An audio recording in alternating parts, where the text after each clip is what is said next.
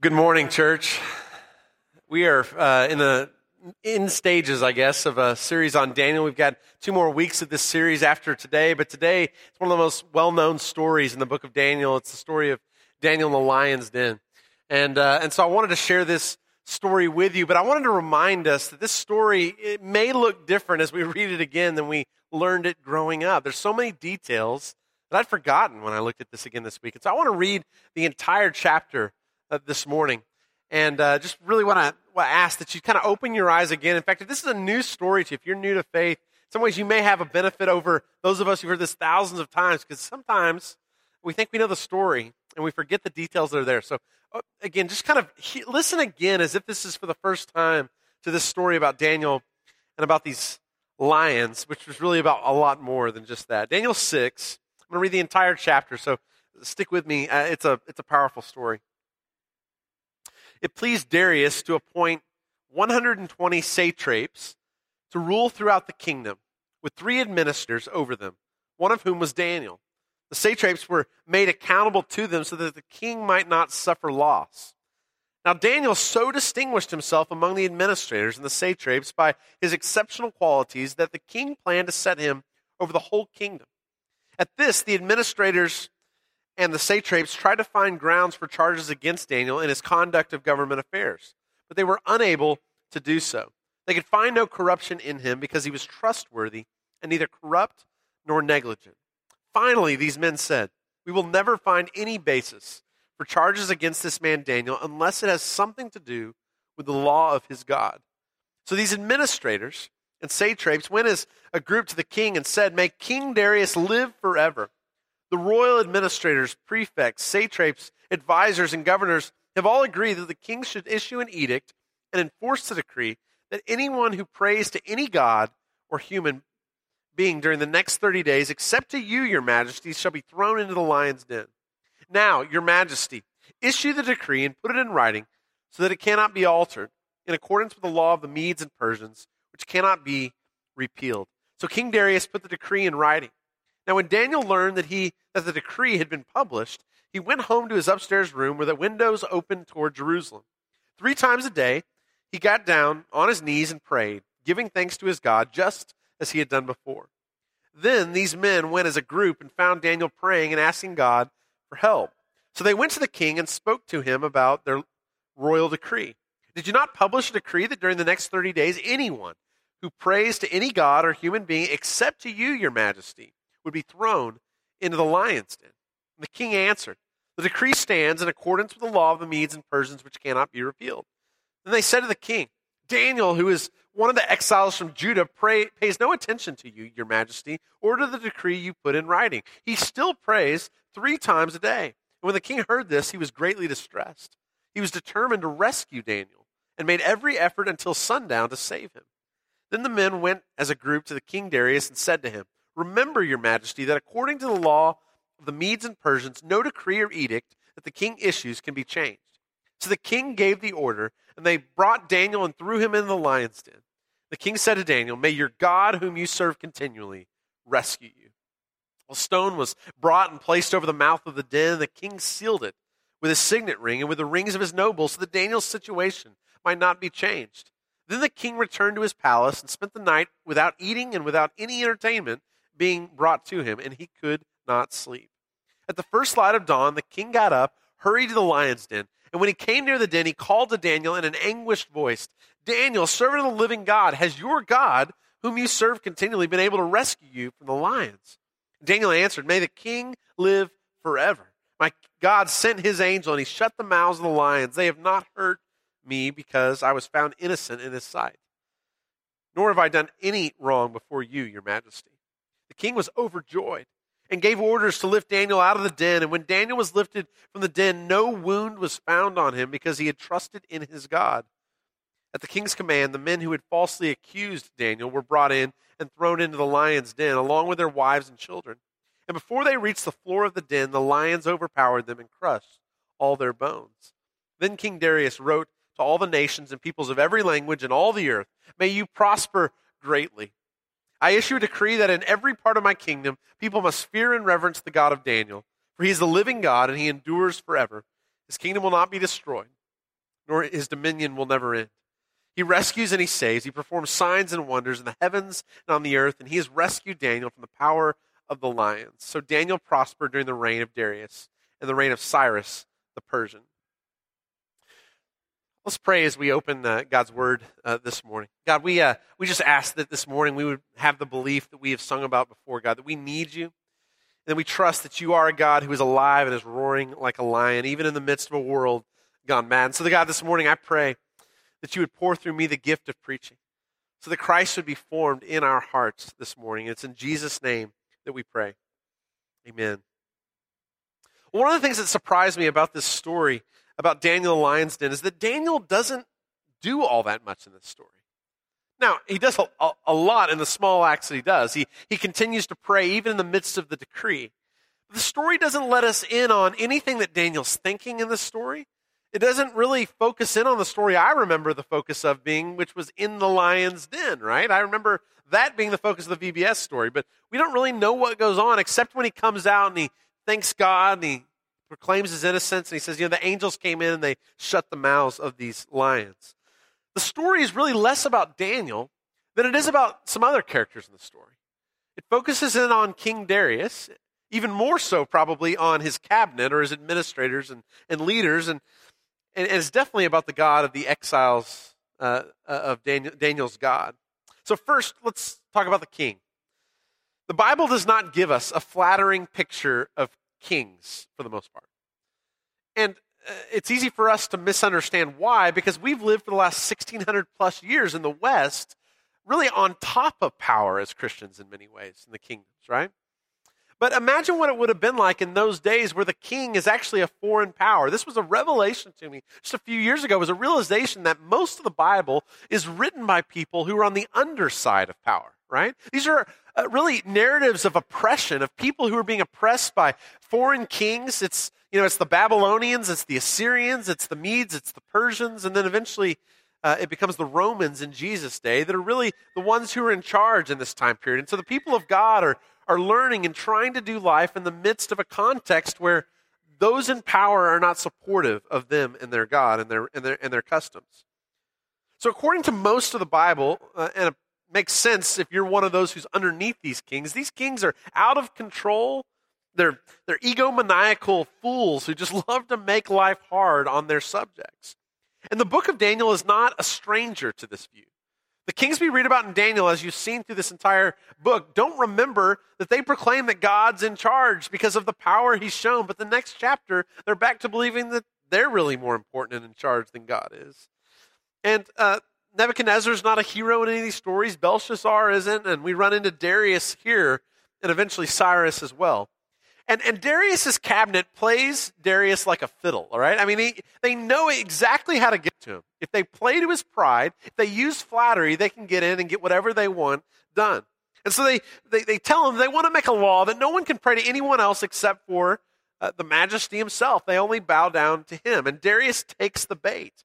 And he puts the decree in writing. And three different times in the story, it reminds us that the king cannot go back on the decree that he's written which seems silly, doesn't it, right? I mean, who, who would set up a law that if there's a scenario where it doesn't make sense, you can reject that? But the story reminds us you can't do that in these times. Well, it's a recurring theme in the Bible. It doesn't just show up here. And I want to go back and talk about other kings who made similar decisions and how foolish those decisions were, because I think it instructs in this story as well. You remember the story of Esther? Esther, uh, really, before she shows up on the scene, there's a king named Xerxes whose wife is Queen Vashti. And, and Xerxes throws this banquet. He's got all these people that are drinking the best of the wine of his kingdom. And in a moment of confusion, in a moment of what he desires, he calls in Queen Vashti to dance for all those who are present at this banquet. And she refuses him, right? And this, this great, uh, really faithful move against what the king desires. And you remember what Xerxes' advisors suggest in this scenario? It's, it's kind of funny if you read this in context of what these guys are saying. I want to open up in, in Esther chapter 1, verse 16. And I just want to show you what the advisors of the king say in this story. Then Memucan replied uh, in the presence of the king and the nobles Queen Vashti has done wrong, not only against the king, but also against all the nobles and peoples of all the provinces of King Xerxes. For the queen's conduct will become known to all the women, and so they will despise their husbands and say, King Xerxes commanded Queen Vashti to be brought before him, but she would not come. This very day, the Persian and Median women of the nobility who have heard about the queen's conduct will respond to all the king nobles in this same way. There will be no end of disrespect and discord. Therefore, if it pleases the king, let him issue a royal decree, and let it be written in the laws of Persia and Media, which cannot be repealed, that Vashti is never again to enter the presence of King Xerxes. Also, let the king give her royal position to someone who is better than she. Then, when the king's edict is proclaimed throughout all his vast realm, all the women will respect their husbands, from the least to the greatest. The king and his nobles were pleased with this advice, so the king did as Memucan proposed. He sent dispatches to all parts of the kingdom, to each province in its own script, and to each people in their own language, proclaiming that every man should be ruler over his household using his native tongue. Great logic, right? King Xerxes, if you get rid of Vashti, then all the women in the kingdom will respect their husbands. How do you inspire respect? Create a law that every man should be the ruler of his home. Right. And later in the book of Esther, there's another command, a decree that's put out, right? It's that all the Jews will be round up, they'll be executed, they'll be killed. And what King uh, Xerxes doesn't realize is that his new queen, Esther, is actually part of the people that he's commanded would be done away with. See, the Bible has a view on kingship, and it's not all that positive. It seems to me if you want to manipulate a king into doing something he'll regret later, the pattern is to get him drunk before putting him in a situation where he would be embarrassed before uh, the others who are drunk in his kingdom that are rulers as well. If you can put him in that situation, you can get him to do anything. It works in Daniel, it works in Esther, and it works in the Gospels. Uh, turn over with me to Mark chapter 6. It's a, another ruler that's a Roman ruler this time. His name's Herod and he's kind of crazy for all kinds of other reasons. But Mark, Mark 6, the story's told about a guy named John the Baptist. And, and see, this guy, Herod, had married his brother Philip's wife. He just kind of stolen her away, and, and she's happy about it because now she's on the throne along with Herod. And so, so uh, John the Baptist hears about all this happening, and he actually condemns. He speaks out against Herod himself, the king, and says, What you've done is wrong. And, and, it's not really a good thing when you speak out against the king with that kind of truth because Herod doesn't like this and Herodias doesn't like it even more so. So Herodias has this opportunity, and how does it happen? Because, well, Herod throws a banquet and he gets everybody drunk.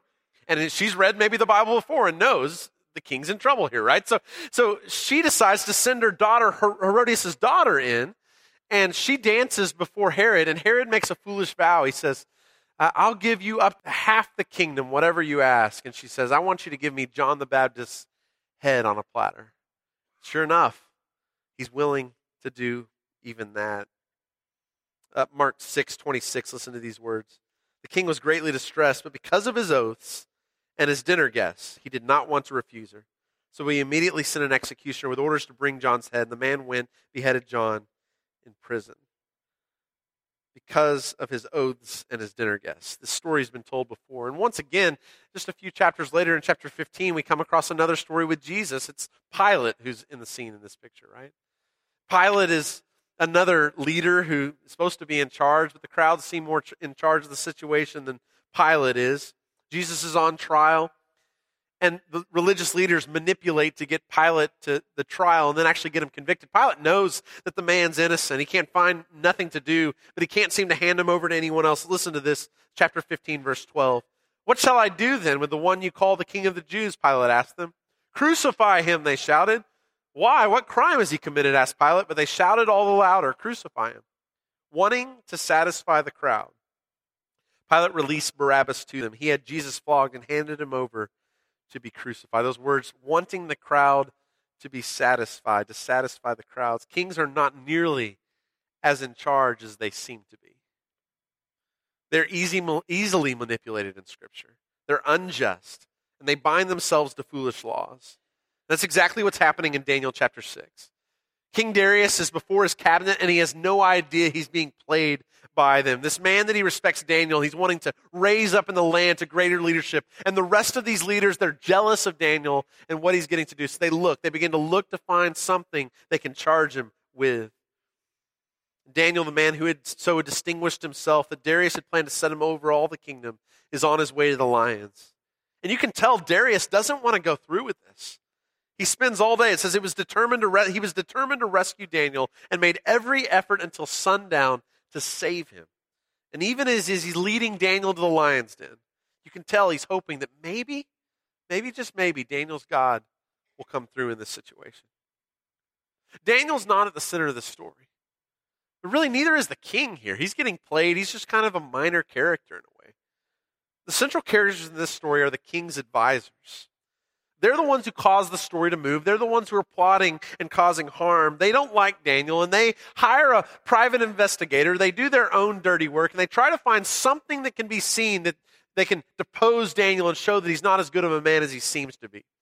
In a way, this story is like a it's like an extended parable. It's like a parable in narrative form. In fact, I want to turn over to the Proverbs, if you would, with me. Proverbs chapter 6. If you read this in light of the story of Daniel, it's really interesting how similar these stories are and what ends up occurring to the fools in this story. This is Proverbs 6, beginning in verse 12. Listen to this proverb a, a troublemaker and a villain who goes about with a corrupt mouth, who winks maliciously with his eye, signals with his feet, and motions with his fingers, who plots evil with deceit in his heart. He always stirs up conflict. Therefore, disaster will overtake him in an instant. He'll be suddenly destroyed without remedy. There's six things the Lord hates, seven that are detestable to him haughty eyes, a lying tongue, hands that shed innocent blood, a heart that devises wicked schemes, feet that are quick to rush into evil, a false witness who pours out lies, and a person who stirs up conflict in the community. Is there no better description of Daniel chapter 6? These are troublemakers. They're villains. They have corrupt mouths. They plot evil with deceit in their hearts. They stir up conflict. And in the end, the Proverbs warning comes true. They're the fools who end up coming to ruin and disaster. Yes, Daniel 6 is a story about God's salvation. In many ways, Daniel's story parallels the future story of Jesus. Do you see this? It's political and religious leaders. It's more, uh, in this story, it seems to be more the political leaders with Daniel who plot to basically have an innocent man killed. What I found amazing as I saw this was the stone comes over the den, almost as if the stone is rolled over the tomb with Jesus. And death seems certain in the story, but what do we find on the other side? Resurrection. Daniel doesn't die in this story, but it parallels the story of Jesus in so many interesting ways. This is a story about surprising resurrection. So these are the parts of the story I don't remember when I think about Daniel in the lion's den. I think about Daniel and his action with the lions, but really it's not that big a part of this story. Daniel 6 is pretty silent about Daniel and what happens. What astounds me about Daniel in this story is the very thing that causes me to look at my own life and wonder this question Am I really living for God as deeply, as honestly, with as much integrity as I should. And Daniel is somebody who's caused me to think about that and ask some questions this week that I want to leave with you. So this morning, I want to share three questions. I want to share three questions I've been asking myself this week in relation to this story. I want to challenge you to reflect on these questions as well. So the first question came to me as I was dwelling on Proverbs, or I'm sorry, Daniel chapter 6, verses 4 and 5. So let me read those verses again. These are astounding verses. It says there, at this, the administrators and satraps tried to find grounds for charges against Daniel in his conduct of government affairs, but they were unable to do so. They could find no corruption in him because he was trustworthy and neither corrupt nor negligent. Finally, these men said, We will never find any basis for charges against this man Daniel unless it has something to do with the law of his God. This is, this is an amazing statement, isn't it? Here are these political opponents who are trying to find any dirt they can on Daniel. When they come back, all they say is, We can't find anything. Can't find any corruption. Can't find any negligence in the way that he is, he's led. He wasn't corrupt, which means there aren't sins of commission, right? Sins that he did that were wrong. There are no sins of omission. There was no negligence. There was not something he should have done that he failed to do. They couldn't find any basis for charges against Daniel. So here's the first question I've been pondering this week that I want to leave with you as you dwell maybe on this passage later this week personally or, or you're in a connecting point group and have these conversations. The first question is this If someone were to take a deep look into your life and wanted to discredit you, what would they find? Somebody were to send a private investigator after you because they didn't like you for some reason. How easy would it be for them to find the dirt that they're looking for to discredit what the king wants to do to raise you up or whatever the scenario is? And that's a challenging question. I believe these two verses are some of the most amazing in, passages in all of Scripture. Because all over Scripture, what would people have to do to discredit the heroes of the Bible? They don't have to do private investigation work, they just have to read the Bible, right? The Bible shows how most of these characters that God uses are imperfect people and have all kinds of flaws from David to Moses to everyone you can imagine, it seems. They all seem to have these flaws, and, and I love that Scripture just kind of lays those out. And isn't that good news for those, those of us that our record's not so clean to know God wants to continue to use us? He, he can still use us. But I do find it amazing. I have an extra level, an extra measure of support and appreciation for Daniel because I see that even when they did that search, they could find no corruption. It's an amazing thing. Uh, second question I've been dwelling on when it came to me when I to reconsider Daniel's response to the decree. Listen to what he says after the decree is made. This is in verse 10. Now, when Daniel learned that the decree had been published, he went home to his upstairs room where the windows opened toward Jerusalem. Three times a day he got down on his knees and prayed, giving thanks to his God, just as he had done before. So here's question two. If if there was a what would be your response if there was a law in the land that basically decreed that it was wrong to continue your religious or spiritual practice? What's the first thing you would do after that came to you? And I love what Daniel does because he does just what he was in the habit of doing. He goes home, he walks upstairs, and he prays toward Jerusalem with his windows open. He doesn't respond with outrage. He doesn't raise his voice. He doesn't get a lawyer. He doesn't protest. He just goes and prays. And I love what it says, just as he had done before. And that's powerful. Because his freedom to worship, he realizes, is not granted by his government. He's not a follower of God because any leader protects that right. He is a follower of God regardless of the cost that comes to him personally. Because no freedom can be granted in that way. The freedom to worship is commanded by God, regardless what the laws of the land are. A couple of weeks ago, Keith preached on the passage about Shadrach, Meshach, and Abednego. And there was this story about this desire to, you have to bow down to this, this statue or else you'll be put into the flames of the burning furnace. And I'm thinking, if I were in that situation, I were given that ultimatum, what would my response be in that moment? And I got to tell you, I am pretty good at justifying something it's an easier path rather than a harder path. I, I do pretty good work at that. And I know what I would say to God if I were in that situation. If I'm Shadrach, Meshach, and Abednego, I'm go, I'd, as I'm getting on my knees, I would say, well, God, I, I don't really mean this. And then I would justify it by saying, God, I'm a missionary as an exile to a foreign land, and if I'm dead, what good does that do to you and your kingdom? I would say, well, you know, God, you know, I don't really mean what I'm doing. And so if I cross my fingers, then can we just call this good? Because we don't, we can't let them win in this scenario. And if I was Daniel, I know where I would go to justify an even easier path. Daniel, what does it hurt to close the windows, buddy?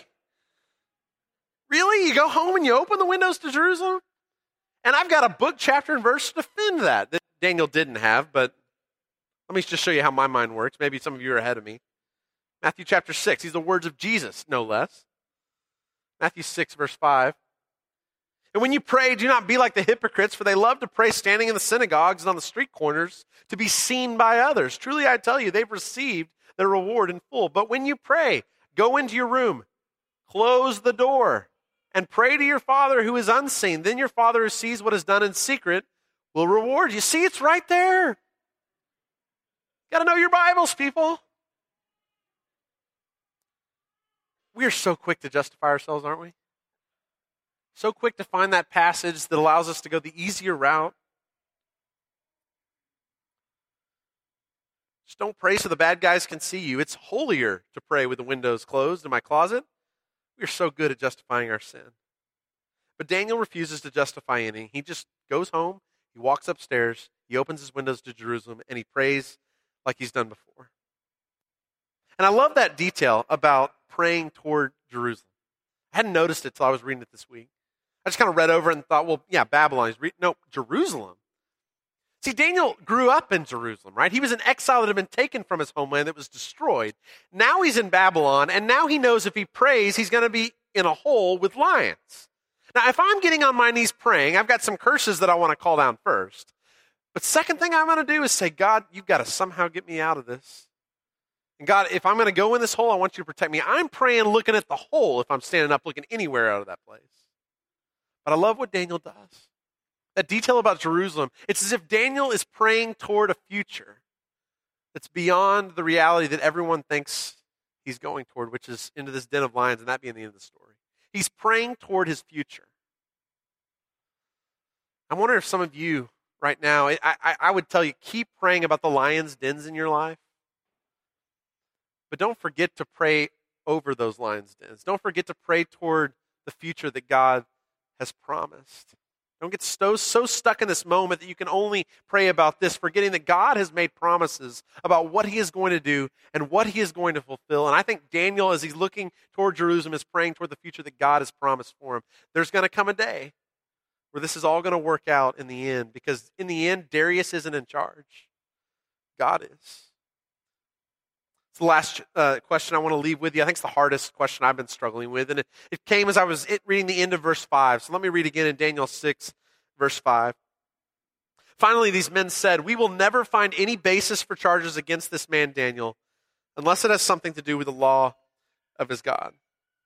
See, the only hope they had for getting Daniel was not anything he had done wrong. They knew it would have something to do with the law of his God. It would have something to do with his spiritual practice. And they know exactly what will get them in trouble because they've done the private investigation work.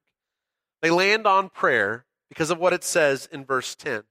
Now, when Daniel learned that the decree had been published, he went home to his upstairs room where the windows opened toward Jerusalem. Three times a day, he got down on his knees and prayed, giving thanks to God, just as he had done before. That phrase is so powerful to me.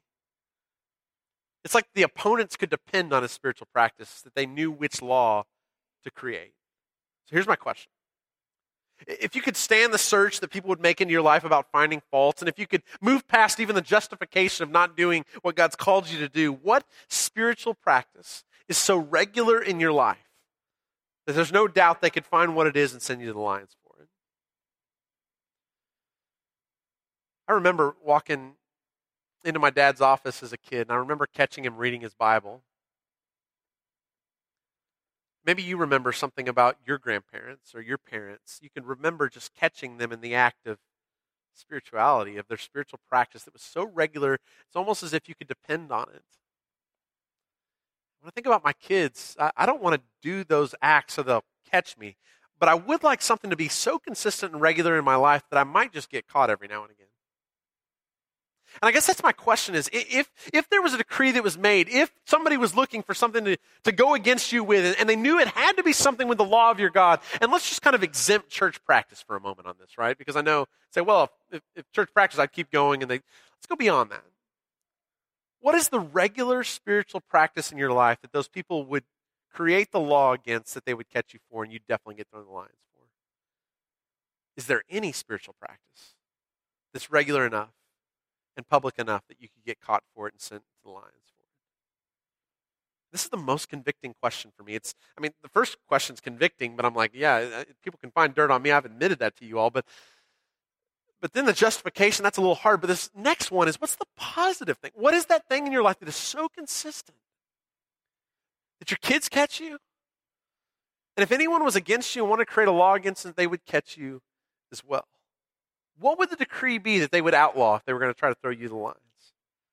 I mean, this would be this would be an easy sermon to preach about how we stand up for our rights. That's what Daniel six can be, right? The law of the land goes against it. We stand up and we give outrage, and we, we, we so we don't get thrown to the lions. If you want to hear that sermon, there's a lot of places you can go online to hear it. But I don't think that's what this question or this story is really about. Daniel isn't going to bow down to the law of the Medes and the Persians, and he isn't going to be disrupted from his normal practice because he chooses to trust that God is more powerful than those who seem most powerful. And he gets saved. But that doesn't mean that everyone gets saved, does it? Because century later, centuries later in the Roman Colosseum, they're going to get be people that are thrown into a hole with lions and they're going to get killed. So there's no promise in this story that anyone who's faithful is all of a sudden going to get saved by God when it matters most. But I do learn from Daniel that Daniel 6 doesn't arm us for a culture war. Daniel 6 begs us to ask questions about whether we are more committed to God than we are to committed to preserving our own lives. So I want to leave these questions with you this week, and I want them to trouble you as much as they've troubled me. Maybe that's the best job I have as a preacher is to trouble you spiritually as, as I'm troubled. These questions have been sitting with me. Let me share them with you again. Maybe you want to write them down. Maybe you want to sit with them this week. Your groups will discuss them, uh, many of them. Someone tried to discredit you. They sent a private investigator. What's the first thing they'd find? And how do we stop hiding those things, covering them over and putting them in the dark? How do we start to just unveil them so that they're no longer secrets that can be used against us? Now they're secrets that become ministries of how God's saved us and how He's changed us. And that's what we do with our sin, right? We, we confess our sin, we submit it to God, we find it restored, and then we walk with others who are walking through those same things. And all of a sudden, secrets I mean, you're only as sick as your secrets, the recovery community reminds us of. What secrets right now are making you sick? Uh, number two, what would be your response following a decree that limits your religious practice? Would it be to try to prevent that decree, or would it be to go right to the spiritual practice you know you always do in those moments? Would you hit your knees and pray curses against someone else, or would you hit your knees and pray toward the future of what God's already promised for you? Number three, what spiritual practice is so constant in your life that would send you to the lions? What is it in your life? And if you don't have that current spiritual practice, maybe you've gotten out of rhythm. I want to I want to challenge you this week. Get back on that schedule. These are these are means of grace for us. They're not ways that we earn God's favor, the spiritual practices in our lives. We we open ourselves up to the grace of God, and, and through that, Daniel's a changed person. I want, I want to share one more thing before I close this morning. Keep these three questions with you. But in this story, when you read these details, who should be the craziest person in the story? Who should be the one who is most filled with anxiety? Who, who's the, who should be the crazy person in the story? It should be Daniel, right? Daniel should be a nervous wreck. He should be questioning his own integrity and what he's going to do as a response to it. The king shouldn't have any worry about anything, and the advisors shouldn't either. But who's the crazy one in this story? Who's the one filled with anxiety and worry? Who's the one who can't sleep at night? It's the king. It's the advisors who are running around trying to create all kinds of havoc and conflict. And, and Daniel doesn't have a worry in the world. He's the sanest person in the story. And I'm wondering in your life, as you walk into a room, do you make that room more peaceful or less peaceful? Do you fill that room with more anxiety or do you, do you take the anxiety out of that room? Do people feel more safe around you, or do they feel less safe when you walk in? When I look at the story in Daniel 6, it's, it's, it's amazing me. I think the reason why is because Daniel knows exactly who he is, and he knows who's in charge, and he knows what his response is going to be, and he knows his spiritual practice is going to continue no matter the practice or the law that comes up against him. I want to be the sane person in the room. I want to be the person that when I should be most anxious, people are looking at me going, Why are you sleeping okay? It's, it's a strange detail, this part about King Darius, right? I mean, he can't sleep that night.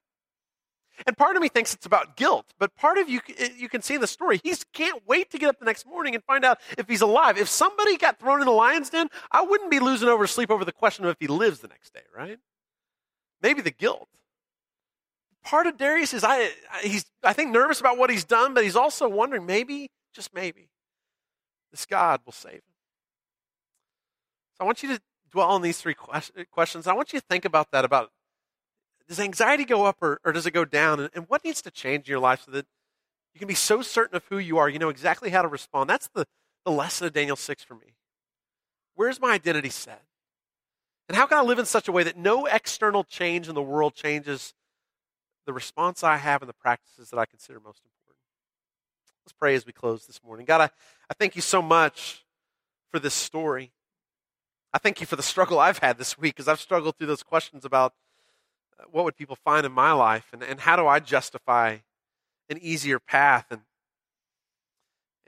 and, God, what practices in my life are obvious to those who are closest to me or even my enemies that want to discredit me. So God, we, we repent of those sins that the investigator would find in our lives. God, we want to throw those back to you. We want to find ways to confess those sins to one another so that we can find healing. We want to step out of denial in those ways. And God, this morning, for the ways that we are justifying, God, behaviors that are not consistent with your, your flourishing in the world, the way you've designed the world to be, may we step out uh, of those justifications and may we find uh, the way that is life that's found in your Son, Jesus. And God, for those practices that we've let kind of be brushed aside through the worries and concerns of this world, we got to realize that it's not that we're too busy to pray. We're too busy not to pray, God. And that needs to be such a rhythm that, that people can see that it, we're different than the world around us. So, God, we struggle with these questions. We ask that you'd help us work these out in community and, and with one another this week. And we just we thank you for the grace and mercy that you continue to push us forward and that you are the God who saves us from the pit. We pray this in the name of Jesus this morning. Amen.